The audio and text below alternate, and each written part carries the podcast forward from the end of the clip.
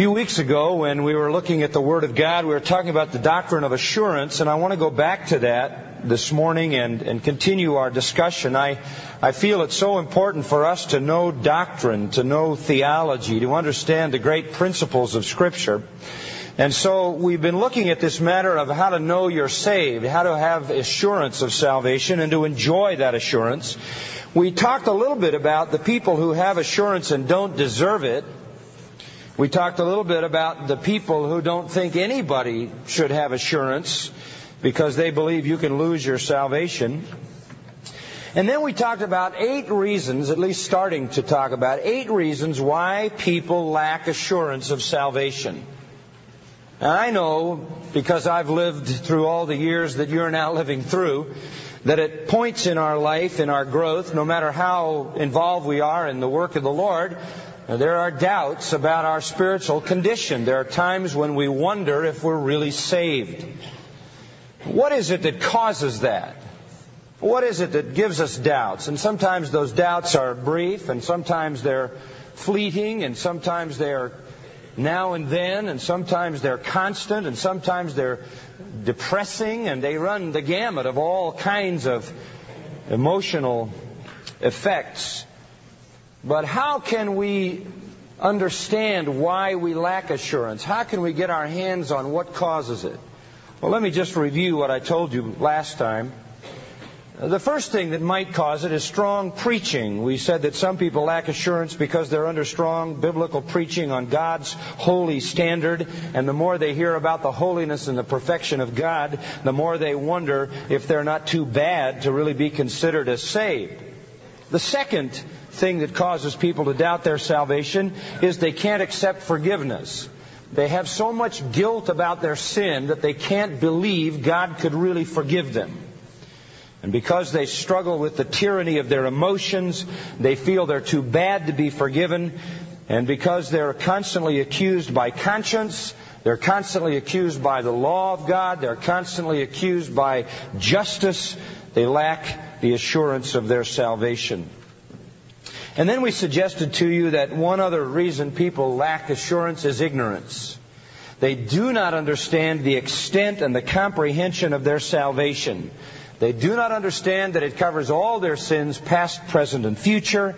They do not realize the fullness of forgiveness in Christ, the totality of the debt being paid in Christ, and so because of an inadequate understanding of the gospel, they lack assurance. That's review. Now let me go to some of the remaining ones that we haven't talked about. Here's one that I am sure has touched a number of you. Some Christians lack assurance because they can't remember the time of their salvation. They can't remember the exact time they were saved. They can't pinpoint some moment somewhere. And so they struggle wondering whether they're really saved. And maybe they hear these testimonies of sort of cataclysmic transformations, and they don't have any such cataclysmic transformation. I mean, maybe they uh, they hear people talk about drugs and alcohol and sex and crime and you name it, and how in a moment of time the Spirit of God swept over them, regenerated them, and they were dramatically and traumatically transformed. They don't have that experience. In fact, they can probably not even remember never believing. It's just uh, very difficult to identify a change, a total transformation, a moment. I remember a guy in our church said to me, he said, All my life I have struggled with whether I'm a Christian. He said, I always doubt it. And I said, why? He said, because I can never identify a moment when I was saved. But he said, that'll never be the case again. And I said, why? He said, because I fixed that last Sunday. I said, you did? What did you do? He said, I was leaving church in my van driving down Roscoe Boulevard and I was having all those doubts and I said to myself, I'm not going to have any doubts anymore And so I noted in my mind the day and I stopped my van. I pulled it over to the curb. I got out. I went in the back of my van. I took out a stick or some kind of piece of wood and a hammer and I pounded that stick in the grass on somebody's lawn. And I said to God, I'm driving this stake today, this day, and I don't know anything about the past, but I confess Jesus is Lord today, and this is the day of my salvation. And I got in my car and I wrote it down. And I said, I will never doubt again because I always know the day. Ridiculous in one sense, but it does show you his problem. He may think that was the day of his salvation, but he still doesn't know if it was.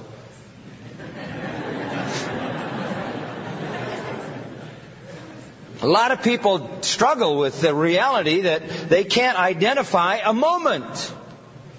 But that's about as silly as wondering if you're a person because you can't remember your birthday. There are other ways to tell whether you've been born again than remembering the moment. I mean, none of us remember the moment of our birth, but we don't question that we were born. Somebody says, I can't remember praying a prayer. I, I, I can't remember raising my hand. I, I can't remember walking an aisle. I, I don't think I ever signed a card. I don't know when it happened.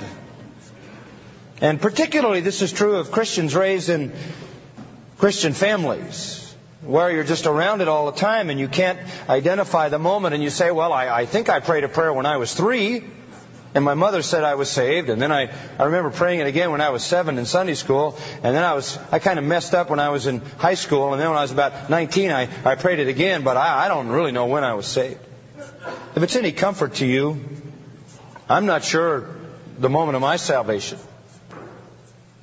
Uh, I can't say for sure when I was saved. I, people say to me, Have you been a Christian all your life? And my answer is not yet.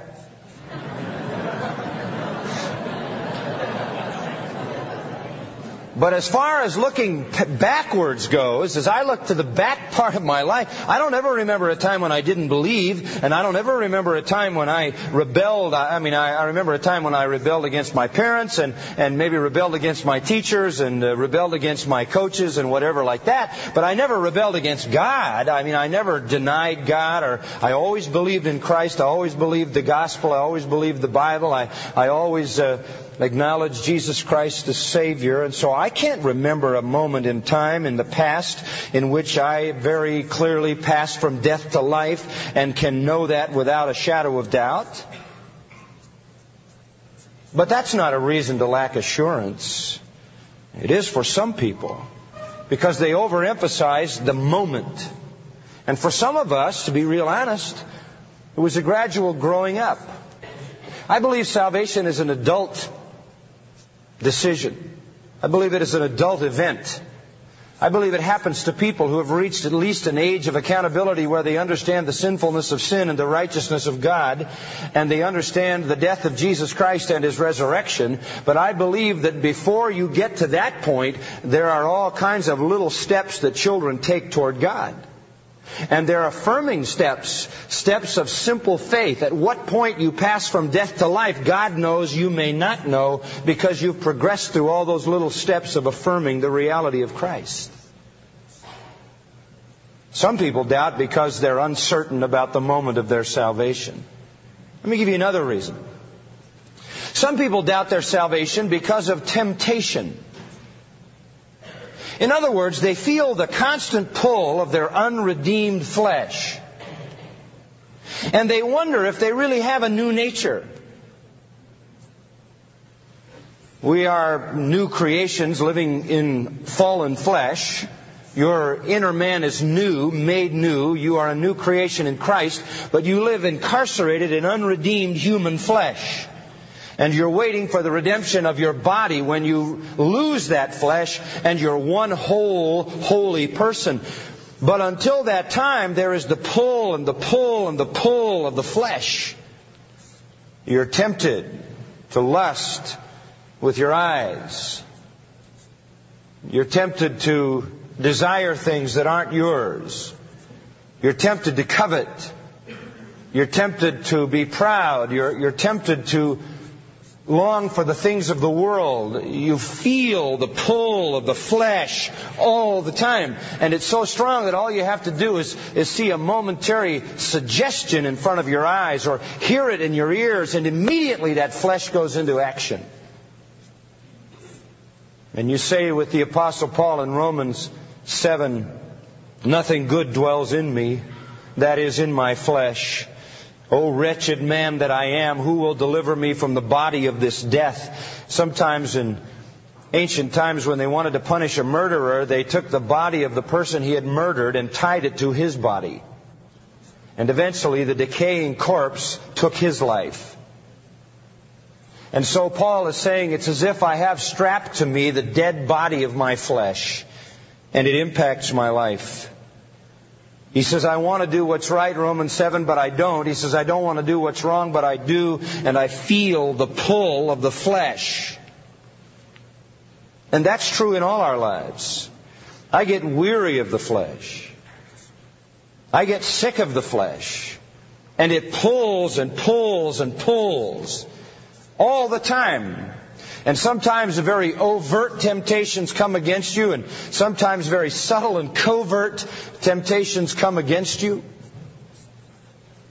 I was thinking about that in regard to my trip to Russia. When you walk away from a meeting where a lot of people have repented, the flesh says to you, Well, you really did good today. Well, you really, you really preached powerfully. Look at all of that response. And you just, it's sickening to hear that. And immediately you just ask the Lord to take that away. Those are very subtle, very disturbing temptations that reveal the reality of the flesh. There you are in the middle of ministry, in the middle of doing the thing God has called you to do, and the flesh is there having its little moment. So subtle. Much more subtle than another couple of experiences I had, I was thinking about. First night we were asleep in Kiev, I got a phone call. I picked up the phone. It's 2 o'clock in the morning. And I know it's nobody outside the Soviet Union because you can't call in and out of the Soviet Union. And there's a girl on the other end of the phone. And she says hello, and I said hello in some groggy way. And she said, um, I'm 19 years old, I'm very lonely, and I need to come to your room. Oh.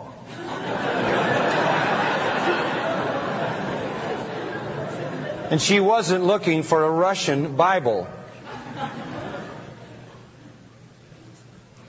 I said, sorry, bye. And uh, the next night she called again. And then after that I took my phone off the hook. There are some of those kinds of temptations that are not very subtle and uh, I'm not interested. But I thought about that. That really was no temptation to me. But while I was congratulating myself about the fact that my flesh did not respond to that idiocy, my flesh was telling me how good a preacher I was because people were getting saved. The flesh. It's just disgusting. And when you look always at your flesh, I suppose you could wonder whether you were saved. You know, Thomas Hardy once said he had a friend who could find a manure pile in any meadow. And there are, there, you know, you can go through your life just looking for the manure pile. I mean, you know, you can live that way. You can live that way spiritually. You lose your sense of balance.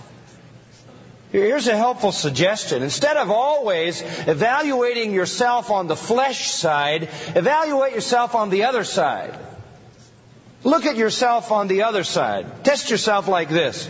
You once lived in sin and loved it. Do you now desire deliverance from it? You were once self-confident and trusted in your own goodness. Do you now see yourself as a sinner before God? You once wanted to hide from God and rebel against His authority.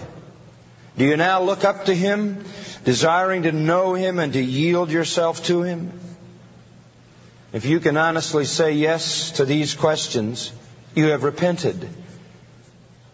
And it's not the amount of repentance that counts, it's the fact that you turned from self to God.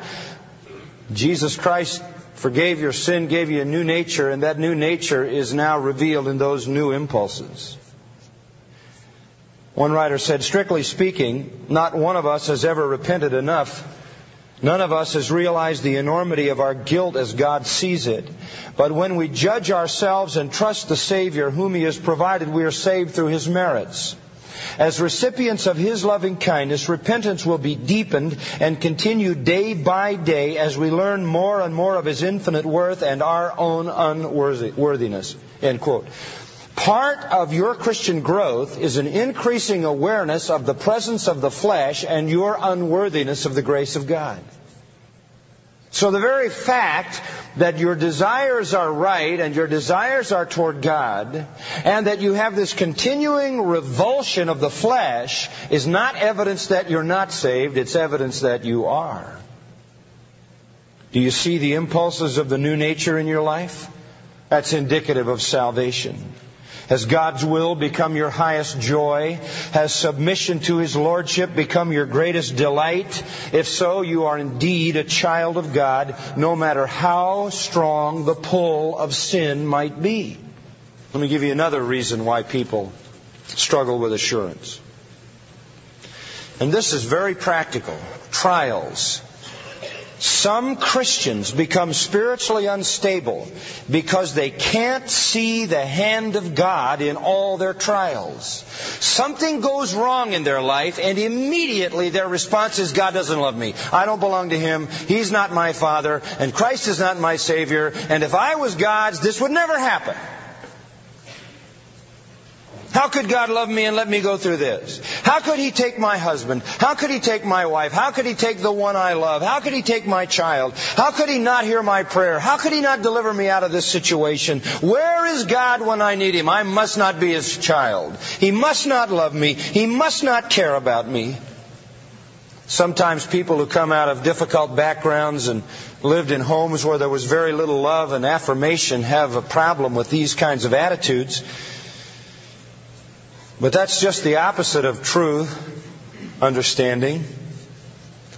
Romans 5 says, having been justified by faith, we have peace with God through our Lord Jesus Christ, and we rejoice in hope in the glory of God. And we also know this, we rejoice in our tribulations. Why? Knowing the tribulation brings about perseverance, and perseverance, proven character, and proven character, hope that doesn't disappoint. Now follow that track. Trials produce patience, which produces proven character, which produces hope, and hope eliminates doubt. So the very opposite is true. When you have trials in your life, it shouldn't weaken your confidence, it should strengthen your confidence. James says, Count it all joy when you fall into various trials, because the testing of your faith produces endurance, and let endurance have its perfect result. Trials should not make you doubt. If you're patient in the trial and see the hand of God in the trial, it will do the opposite. It'll make you strong in faith. It'll make you strong in faith. God will show himself faithful.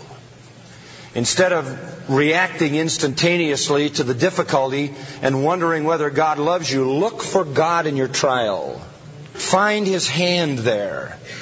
See where He is at work, and you'll find that just the opposite of what you thought, your trial will become the primary way in which God evidences that you belong to Him. In fact, let's take chastening. If you're chastened by God, it proves that you're His what?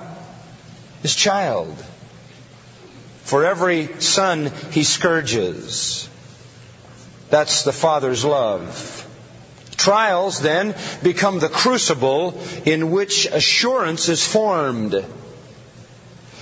It's when I see God's hand taking me through this dark time and I sense His love and His affirmation. And when I go through it and I look back and see what He accomplished in it all, then I know I belong to Him and He had a perfecting purpose.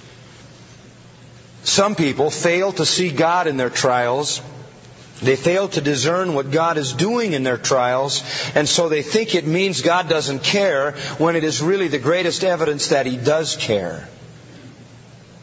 He'll be there.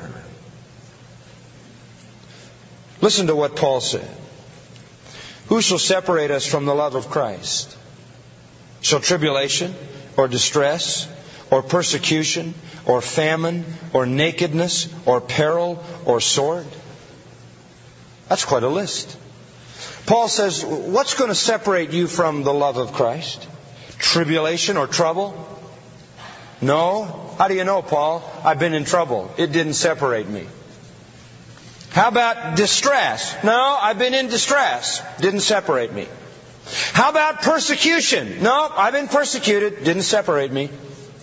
How about famine? You've ever gone without food? You hadn't. Yep.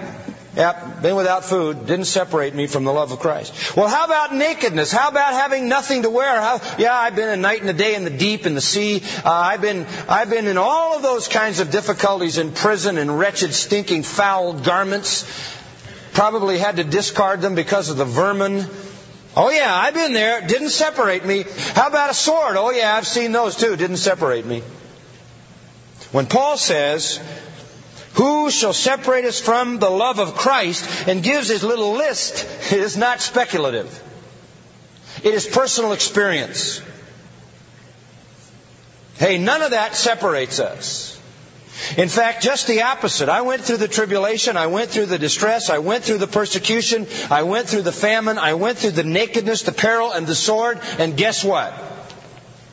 Christ was still there. And He was still loving me, and He was still meeting my needs. And in Him I was more than conqueror. So Paul says, don't let anybody make you doubt your salvation because you're going through trials. That's God perfecting you. That's God chastening you. That's God proving Himself to you. Let me give you just a couple more reasons why people doubt their salvation. Just briefly.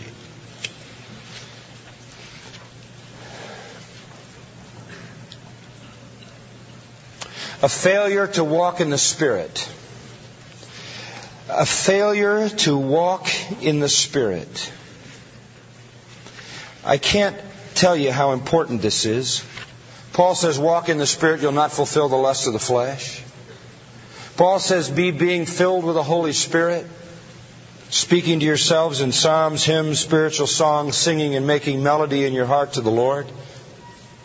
You see, one of the ministries of the Holy Spirit is to assure the believer. Listen to Romans 8:15. You have not received a spirit of slavery leading to fear. You didn't become a Christian to be afraid. No. You have received a spirit of adoption as sons. In other words, God didn't save you to make you fear, He saved you to make you a son. And then He gave you the Spirit, and He says, by which we cry out, Abba, Father. That's Aramaic for Papa, Daddy. So Paul says in Romans 8, we've been adopted into God's family through salvation in Jesus Christ. We've been given the Holy Spirit. And the Holy Spirit in us makes us call God Papa. Well, what does he mean by that? He means when you're saved and the Spirit dwells within you, the Spirit assures you that you are the child of God, that you have such intimacy with God and such access to God that not only do you not live in fear and terror, but you are willing to go into the presence of God and even call Him Papa. That's how intimate. That's how endeared you are to God. And the Spirit does that work in your life. To say it another way, in the next verse, Romans 8:16, Paul says this: "The Spirit himself bears witness with our spirit that we are children of God." And if children, heirs, also heirs of God and fellow heirs with Christ. The Holy Spirit bears witness. The Holy Spirit is the arrabon, the earnest of our future inheritance. That means engagement ring, down payment, first installment. You receive the Spirit, that's God's guarantee He's going to marry you to His Son. You receive the Spirit, that's God's guarantee He's going to give you the full inheritance. You receive the Spirit, the Spirit bears witness with your spirit that you belong to God. How does He do that? How does the Holy Spirit do it? Does He whisper in your ear, You're a Christian, you're a Christian, you're a Christian? No. No, He doesn't say anything to you. How does He do that? How does He bear witness? Number one, He bears witness through salvation. In other words, John 4:13. By this we know that we abide in him, 1 John 4, because he has given us of his spirit. And we have beheld and bear witness that the Father has sent the Son to be the Savior of the world. How did we know that? Because the Spirit showed that to us. When you became saved, it was the witness of the Spirit to the Son. It was the Spirit convicting you of sin. It was the Spirit exalting Christ. It was the Spirit energizing the gospel. So the first way the Spirit witnesses to your salvation is by saving you. If you recognize your sinfulness and recognize the perfection of Jesus Christ and His person and work, recognized your need to come to Christ and came to Christ and prayed and confessed Him as Lord and Savior, received Him into your life, the Spirit was doing that. That was His first witness that you're a child of God. The second way He witnesses is by illuminating Scripture. 1 Corinthians 2 says, The things that the eye has not seen, and the ear has not heard, and the things that have not even entered the heart of man are revealed to us by His Spirit. So the Spirit witnesses by the clarity with which we saw the gospel and believed. The Spirit witnesses by opening the Scripture and illuminating it and making it live before our very eyes and hearts. Another way the Spirit witnesses is by drawing us into fellowship with God through prayer. The fact that you pray is the witness of the Spirit because He is in you crying, Abba, Father. Galatians 4 6, also in Romans eight fifteen, as we noted.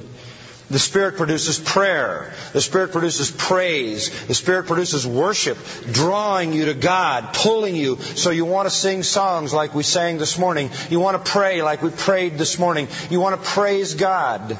That's the Spirit. And that's how He witnesses with you that you belong to God.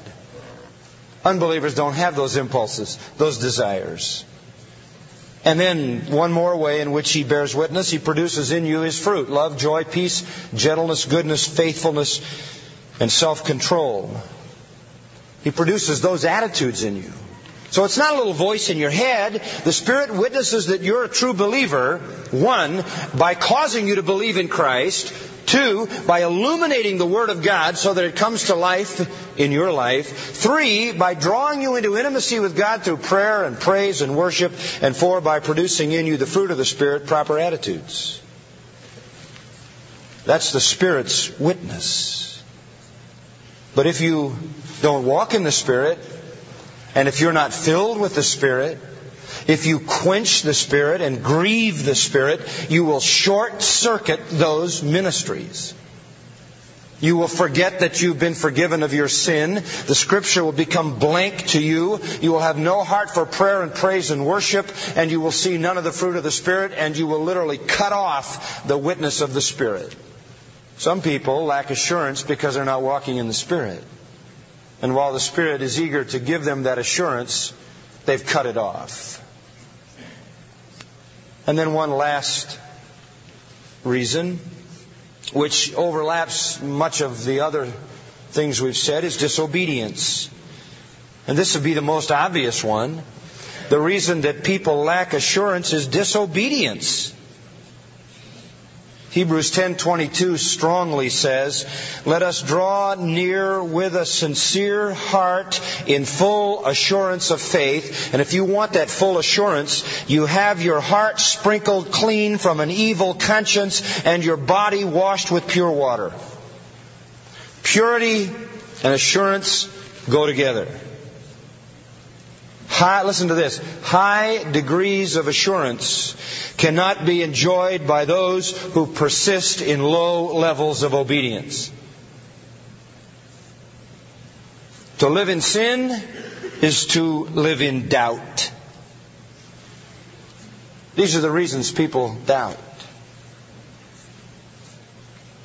And I want you to listen in closing to the testimony of Charles Haddon Spurgeon.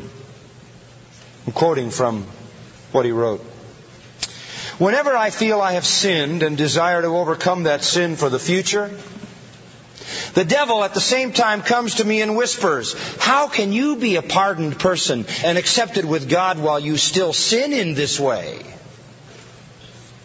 If I listen to this, I drop into despondency. And if I continued in that state, I would fall into despair and commit sin more frequently than before.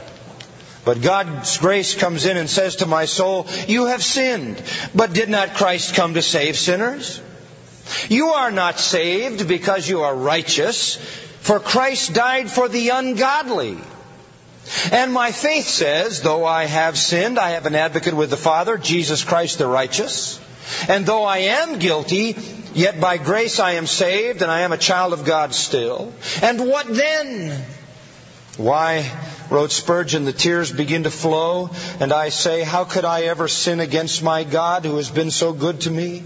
Now I will overcome this sin, and I get strong to fight with sin through the conviction that I am God's child. End quote. Sin creates doubt. Here's a practical way of dealing with sin. Can I help you with this one? Practical way? Get this. Deal with a major sin in your life, and you will notice that all the rest will follow along. Deal with a major sin in your life, and all the rest will follow along. It's like when the general is killed, the troops will scatter. Don't mess with the little ones. Deal with the big one. Slay the sin that finds itself most compelling in your life. Slay the sin that is most familiar. Slay the favorite pet sin and watch the troops scatter. There's no reason to doubt if you're truly saved. Unless you fail to live in obedience and walk in the Spirit. And then, I'll promise you, you'll doubt.